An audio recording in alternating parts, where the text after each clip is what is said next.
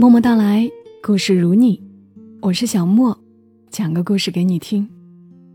接下来陪伴大家的这个故事，来自于作者短痛，出自于他的书《孤独的孩子提着易碎的灯笼》。让我们一起来听这个故事，《列车诗人》。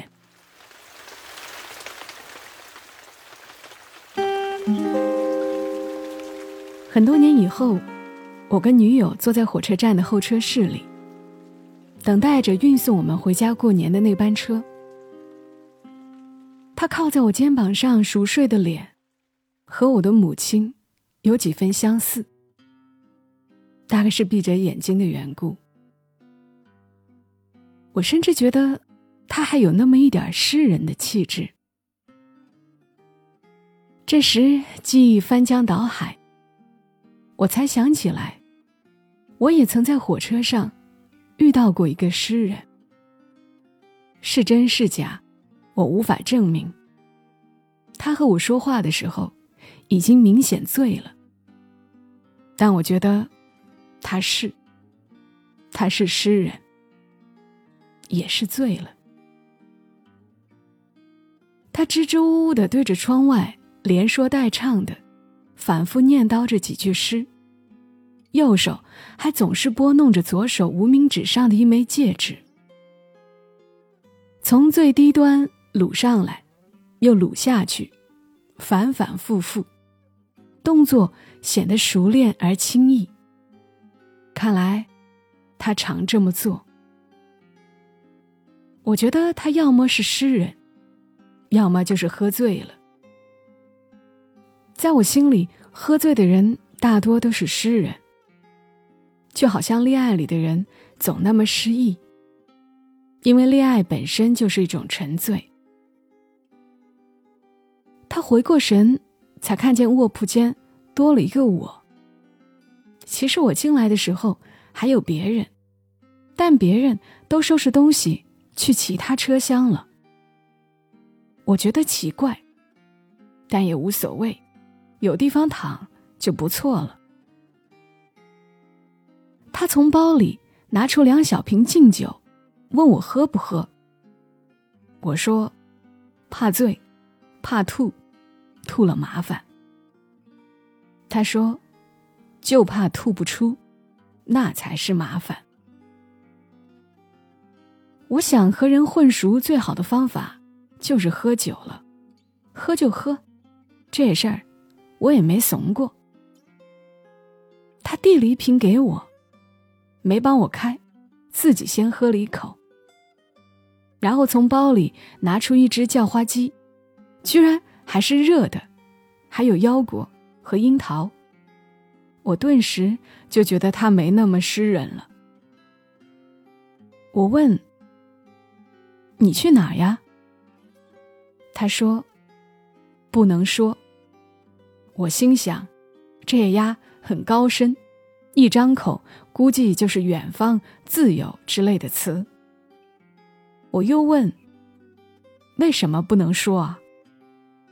他说：“嗯，我们不熟，说了不安全。”我心想，喝完这瓶，看你丫还不说。他问：“那你去哪呀？”我心想，绝不能输了诗人气质。这事儿主要看气质。于是我说：“去远方。”不成想，他居然破口而出：“哈哈哈！你别逗了，坐火车能远到什么地方去啊？”我顿时自尊心受挫。好你个中年大叔！一瓶酒下肚，叫花鸡还没开始吃。他又拿了一瓶上来，就一瓶了，咱俩分吧。他说：“有杯子吗？”我问。接着，他把刚喝完的空瓶上的盖子拧了下来。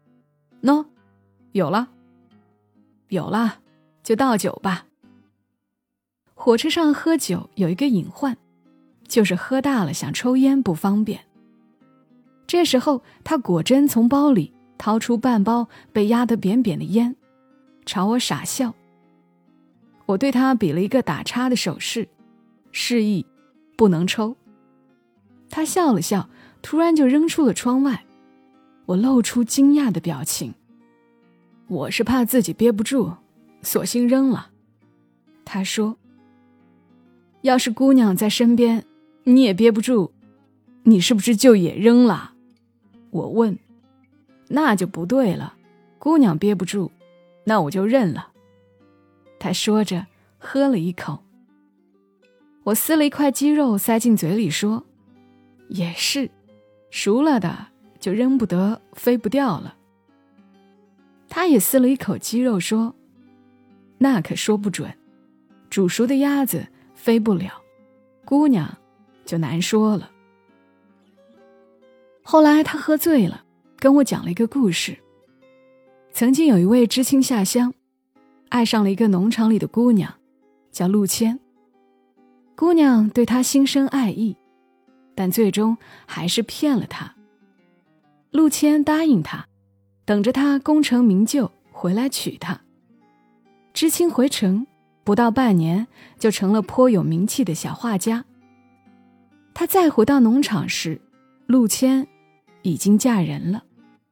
他懊恼不已，以为是自己的离开。让心爱的姑娘受了不安的折磨，让别人有机可乘，于是日夜举杯，不肯醒来。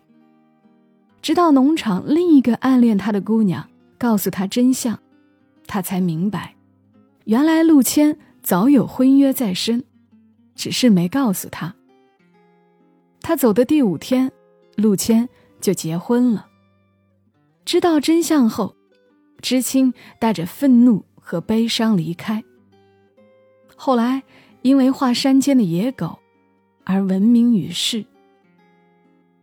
在说故事的过程里，他一刻不停的把无名指上的那枚戒指撸上撸下，像是一个孩子正在进行一场游戏，但更像是一个成人或紧张或悲伤时的惯性举动。这戒指。是我爸留给我的。他大概是看出来我盯着他那枚戒指。他接着问道：“你觉得这故事里，谁是最难过的人？”我说：“当然是那画家。”他说：“那是因为你还没有听完故事的全部。”他又接着讲：“原来暗恋他的姑娘。”只说了故事的一半。其实，在知青走后，陆谦就发现自己有了身孕。当然是知青的，但知青也不知道何时才能回来。为了家人的颜面，只好嫁给了别人。而暗恋知青的姑娘，为了想和知青在一起，就只说了故事的一半儿。他又问我：“你觉得谁才是故事里最难过的人？”我说：“这样看来，应该是陆谦。”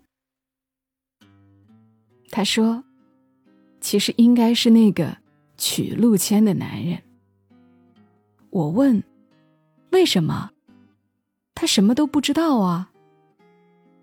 他说：“那是你没明白故事。”我们总是觉得，美好爱情里，女人为了心爱的男人私奔是理所当然的，而事先定下婚约的男方必定是财大气粗、胡作非为的坏人。但这故事里，不是这样的。这男人老实本分，却被一群风花雪月的男男女女蒙在鼓里。孩子不是自己的，老婆也爱着别人。你说？难过不难过？我听着，顿时觉得很有道理，好像突然看到了世界的另一面。有些惊悚，有些错愕，突然有种真相比谎言更恐怖、更难以接受的感觉。他说：“人的一生只有两种想念，对于不在身边的，和永远不会再回到身边的。”不在身边的，该想念；永不再回到身边的，就该永远想念。可大多数人只对前者辗转反侧，而后者，人们把忘记当成是唯一的选择。他突然又半说半唱的念了那首诗：“山间野狗乱吠，咒骂四季轮回。姑娘成了新娘，都是别人的心肺。我和野狗走山路，多般配，但野狗也有他心爱的狗，而我只有浊酒一杯，多沉醉。我看他的年纪。”也不像当年下乡的知青。心想，这故事一定是听来的，装的深沉。临走的时候，我看见他包里好像装了一个骨灰坛子。他发现我看见那坛子，笑了笑，也没有刻意掩饰。我突然明白，之前那些乘客为什么都宁愿去其他车厢。也不待在这儿了。他背着大包小包，往北方走了。我想，也许他是那个被蒙在鼓里的男人的儿子。但这样一来，他的亲生父亲就是那个画家了。这个故事里，最难过的到底是谁呢？或者那男人什么都知道？只是爱陆谦，才包容一切的；或者那画家是为了功名，才离开农场的；或者暗恋画家的姑娘的隐瞒，也是为了真爱；或者所有人都随着年月释怀了所有青春里的错，难过的只有这个诗人吧。我们都在别人的故事里悲欢。在自己的悲欢里成长。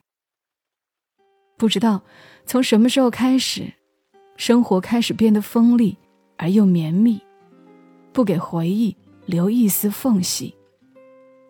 我突然下意识的摸了摸我的无名指，那枚戒指的痕迹还没有褪去。原来回忆也是一件需要勇气的事。有时我们不得不试图编造出一个聆听者，才能好好讲完一整个故事。有时我们不得不伪装成一个旁观者，才能拥有回头看一眼的勇气。咦，你妈留给你的戒指呢？在我肩膀上醒来的女友问：“其实，那是我爸的遗物。”呸呸呸！你爸还没死呢。对，他没死。这世上只有两种想念，无论是哪一种，我都会选择记住它，活下去。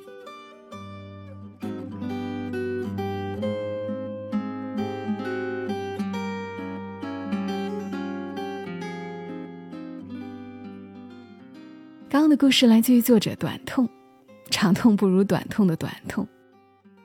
这个故事选自于他的书《孤独的孩子》，提着易碎的灯笼。短痛笔下的故事都很有意思，是那种听完还要再想一想的故事。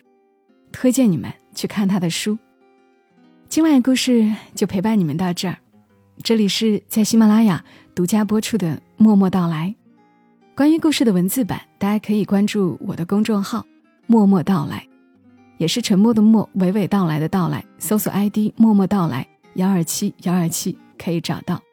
也欢迎你在节目的下方评论、点赞、分享出去。祝你夜好眠，小莫在深圳和你说晚安。